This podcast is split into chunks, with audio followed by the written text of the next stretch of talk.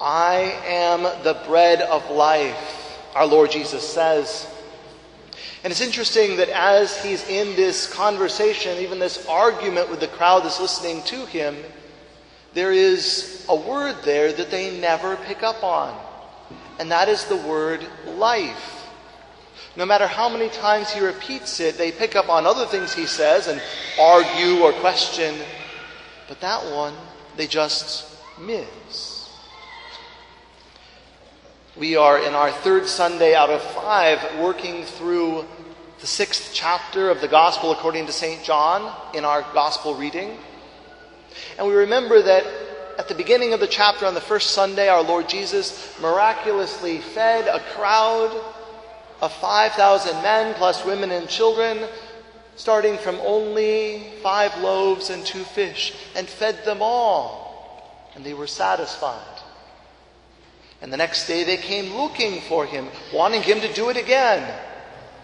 He began trying to lead them onward because it was a sign, a miracle in itself, but something that was meant to tell them something more about him and what he wanted to do for them, to give them something far beyond a miraculous physical meal.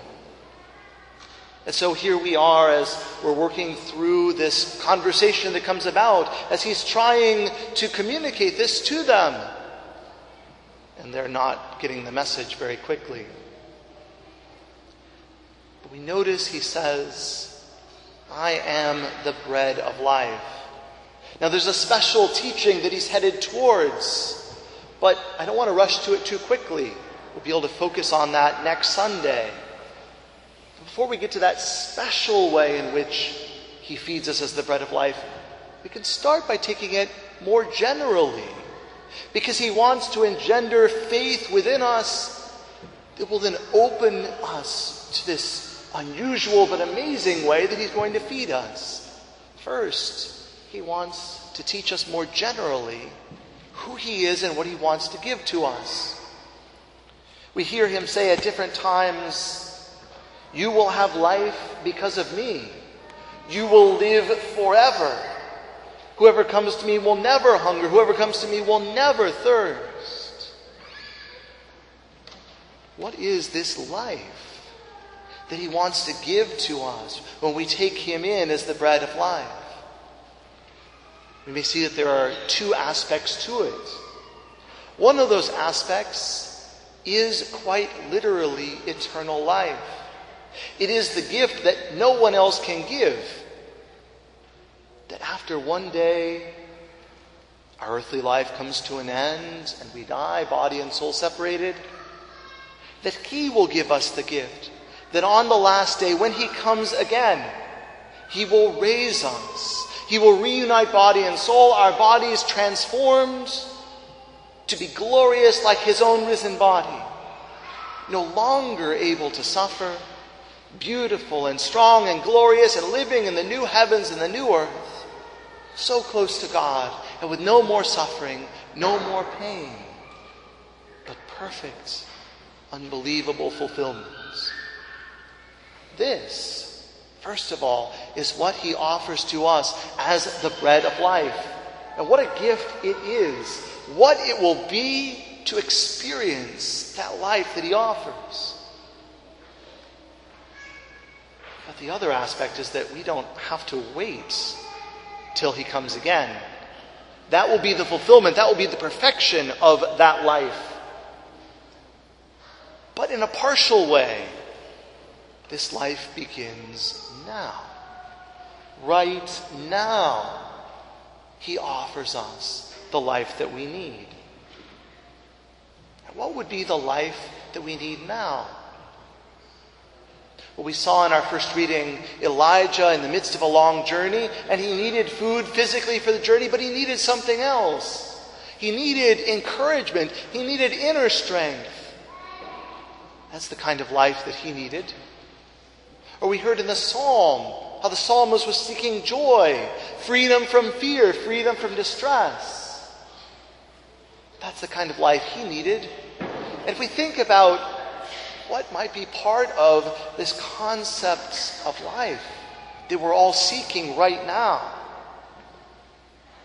You might say that it would include being satisfied, having purpose and meaning, being whole and healed of suffering, being free, having the ability to do the things we need to do, having the energy to do it, having within us joy, hope, peace, and thriving.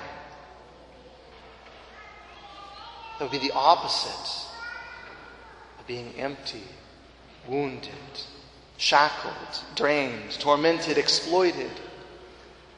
That's what we don't want. And yet sometimes we experience it, don't we? And so we're looking. We're looking for this fullness of life that we can live right now.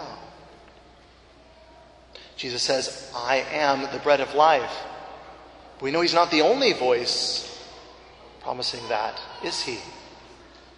Every commercial we ever hear is in some way telling us, you know, that life you want, or you can get it if you buy our products. Every philosophy, every teaching, every political leader, they're all telling us this, this is the way to get that life. Well meaning people simply being mistaken, might offer other ways. Or there's the evil one, who, without good intention, but very much wishing to entrap us in something else, will put forward deception to tell us this is the way to life. And especially in his hands, it's not the way at all. Let's consider a few examples of that. We know that there are those who seek perhaps a little bit, perhaps very energetically, money, sex, and power. Thinking to themselves, if I gain that, then I will have this life that I need.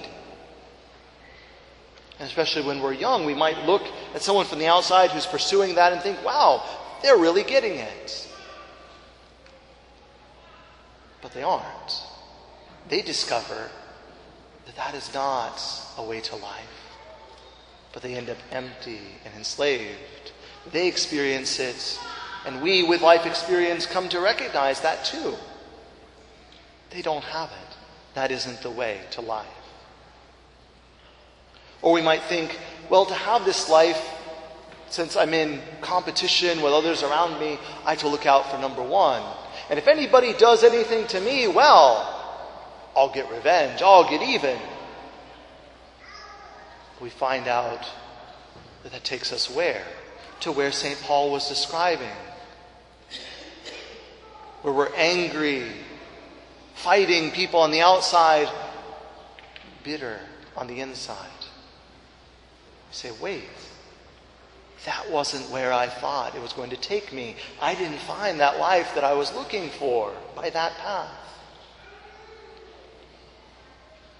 Or again, we might think, as our society thinks, that a certain kind of life of seeking sexual fulfillments will get us there. And that if an unplanned pregnancy should occur, that an abortion will solve it. In the news recently, we've had these undercover videos from Planned Parenthood, which give us this special moment where we see even more clearly than usual the evil one's lies exposed. As we see that down that path is not fulfillment and not the solving of the problem, but something awful. Not only the taking of the life, but a selling of body parts for profits. Deception at every turn and exploitation of everyone, including the women and men who seek it out. So that women and men are left suffering and even guilty and ashamed. And thus, down that path is shown not to be life, but a great deal of suffering and emptiness. But our Lord Jesus says, I am the bread of life. It is not in making money or sex or power gods that will give you life, but in turning to me because I love you and I can give you the life that you need. And do we not see that those in religious life, monks and nuns who vow poverty, chastity, and obedience, often they're the ones with the joy, the peace, and the freedom that we want. Or we find that if we follow Jesus' direction to us to forgive those wrongs that we have suffered, that that takes away the bitterness and gives us the wholeness and the freedom that we were seeking, not holding a grudge, but letting it go.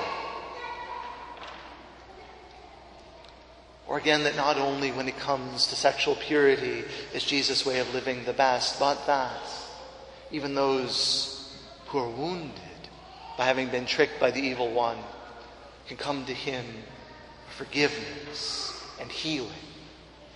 And this does happen.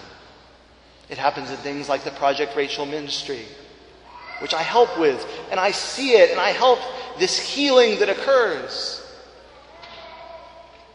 It is better to seek our Lord Jesus' way of life in the beginning. But even if we go down the wrong path and end up suffering, it is never too late to come back and receive that life. What wholeness we receive from Him. We receive it by coming to Him, by believing in Him by listening to Him, by following His way. And if that were all, if that were all that He meant by being the bread of life, that would be amazing. It's not, is it? Because He tells us that He gives us Himself to eat. The Eucharist, a presence and a food that goes even beyond that. And that's where we'll go next week. So let us, with open hearts, come to the bread of life. Recognize what he offers us. Come to believe in him. The Son of God, the living bread, come down from heaven for us. Whoever comes to him will never hunger. Whoever believes in him will never thirst.